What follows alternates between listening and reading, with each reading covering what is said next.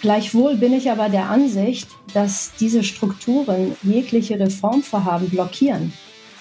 Die Satzung begünstigt die Machtkonzentration in den Händen bzw. den Stimmen weniger Männer. Willkommen zu Let's Talk, the Sustainable Football Podcast. Heute mit Thomas Lötz und Julia Olbrisch, Rechtsanwältin. Hallo und herzlich willkommen zu einer neuen Folge von Let's Talk, dem Sustainable Football Podcast. Heute geht's bei uns um ein nicht ganz so einfaches Thema. Ähm, deswegen müsst ihr besonders gut zuhören. Es geht, wird viel um Zahlen gehen, um Verbände und um Pyramidenstrukturen. Zu Gast ist heute bei uns Julia Olbrisch. Julia Olbrisch, Jahrgang 1974, ist in Krefeld aufgewachsen und hat in der legendären Grotenburg-Kampfbahn die goldenen Jahre von Bayern 05 Uerdingen live miterlebt. Wir reden hier über die Jahre 1983 bis 93. Nach 13 Jahren als Juristin in der Rechtsabteilung einer führenden internationalen Sportvermarktungsagentur ist sie heute als selbstständige Rechtsanwältin in Hamburg tätig. Julias Schwerpunkte sind Sportsponsoring und Medienrecht. Sie berät neben Unternehmen und Clubs auch die Initiative Fußball kann mehr, die sich für mehr Diversität, für Gleichberechtigung und Teilhabe von Frauen im Sport, insbesondere auch im Deutschen Fußballbund einsetzt. Hallo Julia. Hi Thomas. Danke für die Einladung.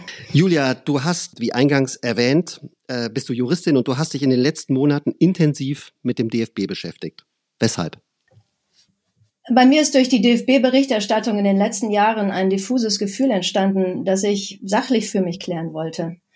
Ein Grund, Thomas, war dabei sicherlich auch, dass, durch, dass ich durch meinen Job die Ungleichgewichte zwischen Frauen und Männern im Sportbusiness kenne.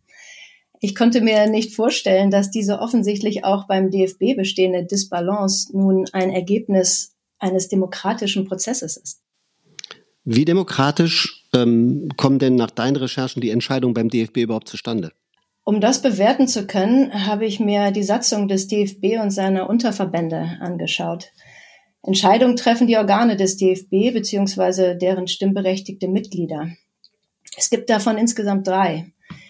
Der Bundestag, der Vorstand und das Präsidium. Für die Wahlen des Präsidenten etwa, die ja am 11. März diesen Jahres ansteht, ist der Bundestag zuständig.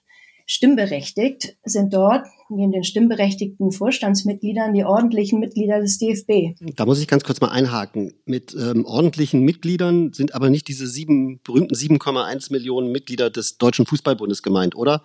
Weil das wäre dann ja Basisdemokratie vom, vom Allerfeinsten sozusagen. Nein, das stimmt. Die 7,1 Millionen sind die FußballerInnen in Deutschland. Die Basis, wie du selbst richtig gesagt hast. Auf dieser Basis fußt die Struktur des organisierten Fußballs und sie gleicht dabei einer Pyramide. Man muss sich das ungefähr so vorstellen. Die 7,1 Millionen Fußballerinnen, die Basis der Pyramide, sind Mitglieder in über 24.000 Vereinen in Deutschland.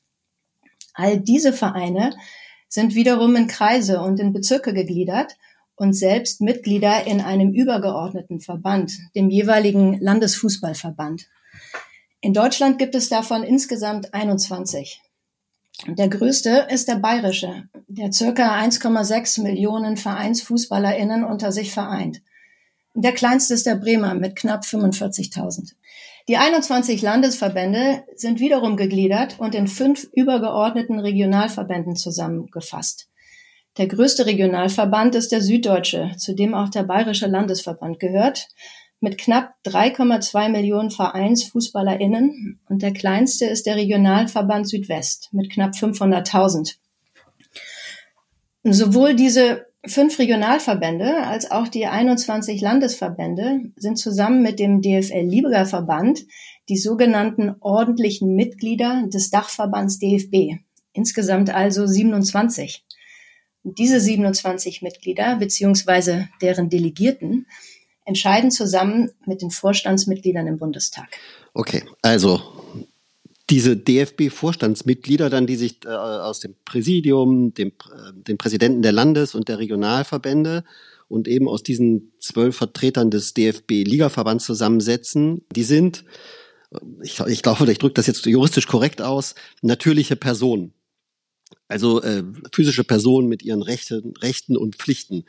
Ähm, das ist also relativ klar, was das für Leute sind. Aber wer, wer sind diese Delegierten, äh, von denen du gerade gesprochen hast, die die einzelnen Verbände vertreten? Und dann würde mich vor allen Dingen dabei interessieren, äh, wie die überhaupt in diesen Bundes-DFB-Bundestag hineinkommen. Die Delegierten sind auch natürliche Personen, physische Personen, die eine Stimme haben und diese auch ausüben können. Genau sie vertreten die ordentlichen Mitglieder bei der Stimmabgabe. Die ordentlichen Mitglieder sind ja wie, wie gesagt, nur Verbände und sie haben keine eigene Stimme, die sie abgeben können und müssen deshalb bei der Stimmabgabe vertreten werden. Okay. Die Anzahl der Delegierten pro Verband bestimmt sich anhand der Anzahl der Stimmen, die der jeweilige Verband dann im Bundestag hat. Und wie viel das sind, ergibt sich wiederum aus der Satzung. Während die Stimmenzahl der Regionalverbände, des DFL-Liga-Verbands und der Vorstandsmitglieder ganz konkret bestimmt ist, jeweils zwei pro Regionalverband. Das Vorstandsmitglied hat je, hat je eins und die, der DFL-Liga-Verband hat insgesamt 74 so bestimmt sich die Stimmenanzahl der Landesverbände anhand der jeweiligen aktuellen Größe. Und diese berechnet sich in Bezug auf die Basis, also die Vereinsfußballerinnen, die, dem, die unter dem jeweiligen Landesverband organisiert sind. Als, als ein Beispiel vielleicht, der größte Regionalverband, der Süddeutsche, kann gemäß der DFB-Satzung 49 Stimmen auf insgesamt fünf Landesverbände verteilen. Und der kleinste, ähm, das ist der Regionalverband Südwest, er hat zwölf Stimmen, die er auf seine drei Landesverbände verteilen kann. Was in der DFB-Satzung nicht geregelt ist, ist die Auswahl der Delegierten. Die Satzung besagt nur, dass die Mitgliedsverbände berechtigt sind, für jeden, für jede ihnen zustehende Stimme ähm, einen Delegierten zu entsenden. Äh, also das heißt, diese Delegierten, die werden nicht gewählt, sondern die werden bestimmt. Ja, genau die Frage habe ich mir auch gestellt. Äh, und weil ich in der Satzung selber nichts gefunden habe, habe ich mir die Satzung der einzelnen Regional- und Landesverbände angeschaut, um zu schauen, vielleicht ist da was geregelt. Während die Satzung der Regionalverbände ebenfalls keine Regelung enthalten, ist in der Satzung oder sind in den Satzungen der Landesverbände bestimmte Auswahlregelungen getroffen. Mhm. Allerdings beziehen sich diese Regelungen nicht auf die Wahl der Delegierten der Landesverbände, sondern auf die Wahl der Delegierten der Vereine, also beziehungsweise der Kreise und Bezirke als Vertreter beim entsprechenden Landesverbandstag, also eine Ebene darunter. Und um das jetzt weiter abzuklären, habe ich mit Kollegen gesprochen und konkret nachgefragt zur Delegiertenauswahl. Nach allem, was ich diesbezüglich eigentlich in Erfahrung bringen konnte, gibt es keine Wahl der Delegierten spiegelbildlich zu der Wahl der Delegierten auf dieser unteren Ebene, die Wahl der Delegierten der Vereine. Es scheint, dass die Präsidien der Landesverbände Personen aus ihren eigenen Reihen entsenden. Aber wer diese Personen jetzt sind, ist intransparent. Auch da habe ich mich umgeschaut. Ähm, es gibt ja auch andere Delegierten, zum Beispiel bei den politischen Parteien, die Delegierte in ihre Bundesversammlungen entsenden. Diese sind auf den entsprechenden Webseiten zum Beispiel namentlich genannt für mich ist das ein deutlich transparenteres Verfahren. Gut, aber jetzt sozusagen die Tatsache, dass, äh, dass Delegierte nicht gewählt werden, sondern berufen oder bestimmt werden, das bedeutet ja nun nicht zwangsweise, dass sie im, im DFB-Bundestag im Sinne jetzt unbedingt derjenigen abstimmen müssen, die sie zum, ähm, zum Delegierten gemacht haben. Also es gibt da ja keine, keine Verpflichtung unbedingt in dem Sinne, oder? Ja, das stimmt. Zwingend ist das natürlich nicht. Allerdings ähm, denke ich, dass man dabei unbedingt berücksichtigen sollte, dass Menschen bei der Auswahl von Personen solche favorisieren, die ihnen selbst ähnlich sind, weil Ähnlichkeit das Leben und dazu gehört halt auch das Arbeitsleben einfach leichter macht.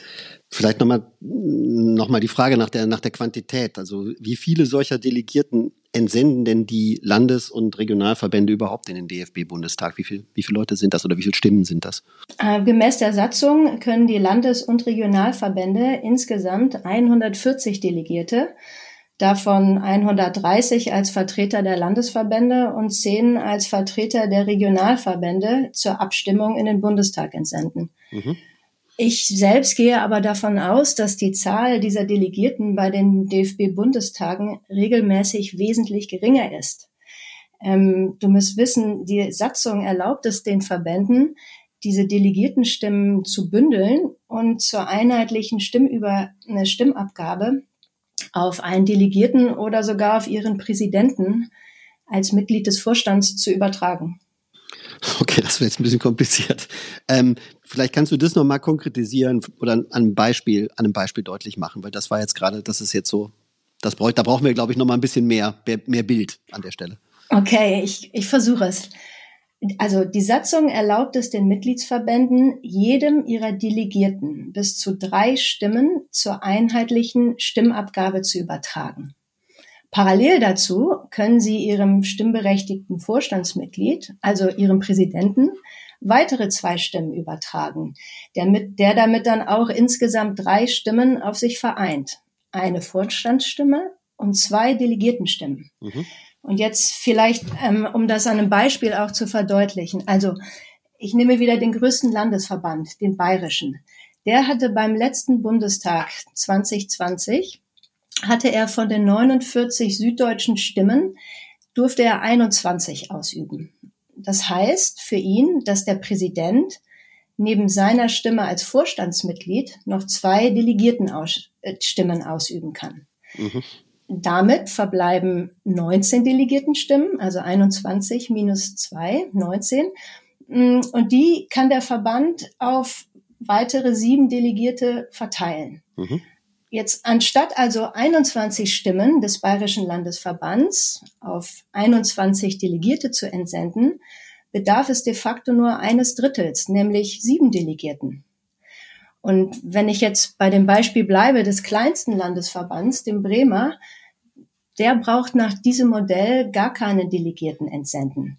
Das komplette Stimmrecht des Bremer Landesverbands in Höhe von zwei Stimmen kann der, De äh, kann der Präsident selber ausüben. Das heißt ja, dass auf dieser Ebene bisweilen schon sehr erhebliche Stimmenkonzentration stattfindet. Zumal die auf einen Delegierten übertragenen Stimmen dann ja tatsächlich einheitlich ausfallen müssen, wenn ich dich da richtig verstanden habe. Das heißt, sie oder er kann beispielsweise nicht zweimal Ja und einmal Nein abstimmen. Das heißt, die müssen sozusagen immer einheitlich abstimmen, dann tatsächlich sagen, alle Ja oder alle Nein. Korrekt? Ja, das ist so korrekt, Thomas. Die Stimmen, die dem Delegierten übertragen wurden oder auch dem Präsidenten, können nur einheitlich ausgeübt werden. Man kann sie nicht trennen und wie du richtig gesagt hast, zweimal Ja, einmal Nein stimmen. Also gilt diese Stimmübertragung, wie du das jetzt gerade für die, für die Ebene der Landesverbände geschildert hast, gilt das auch in Bezug auf die je zwei delegierten Stimmen der Regionalverbände? Ja, das ist richtig. Diese Möglichkeit der Stimmübertragung gilt genauso auch für die Regionalverbände. Auch sie sind ordentliche Mitglieder des DFBs und unabhängig und separat zu betrachten.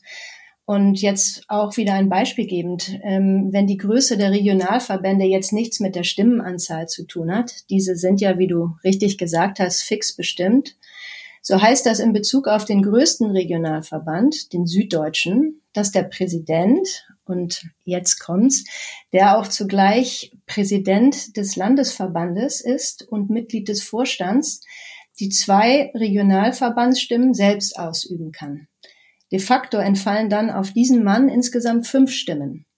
Eine Vorstandsstimme als Präsident des Süddeutschen Regionalverbandes und zugleich Bayerischen Landesverbandes plus zwei Delegiertenstimmen des Regionalverbandes plus zwei Delegiertenstimmen des Landesverbandes.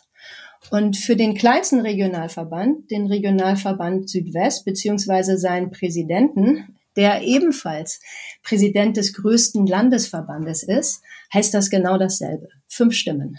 Ist es denn grundlegend immer so, dass, wie du das jetzt vorhin äh, geschildert oder wie du es jetzt gerade geschildert hast, ist es immer so, dass der Präsident des Regionalverbandes in Personalunion auch Präsident des Landesverbandes ist? Also ich meine. Mm, also regelmäßig ist das tatsächlich so, auch wenn das nirgendwo festgeschrieben ist.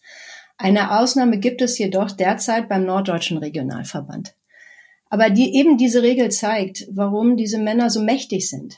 Die Macht hier in Form von Stimmrechten ist auf die Präsidenten der Land Regionalverbände konzentriert. Für mich wird dieser Eindruck auch noch verstärkt durch das Gremium der Konferenz der Regional- und Landesverbandsvorsitzenden.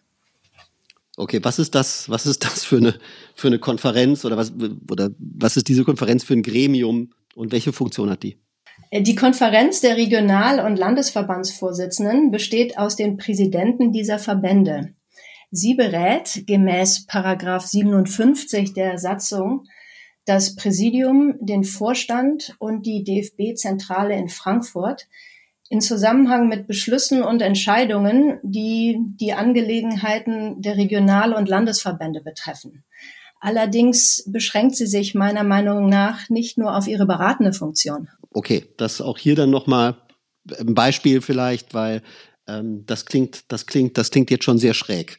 Ähm, sag mal, sag mal, wie das, wie das im, im, im realen Leben aussieht, bitte. Das letzte Votum, das die Konferenz abgegeben hat, datiert auf den 9. Dezember letzten Jahres. Ich weiß nicht, ob du dich daran erinnerst. Äh, nee, leider nicht.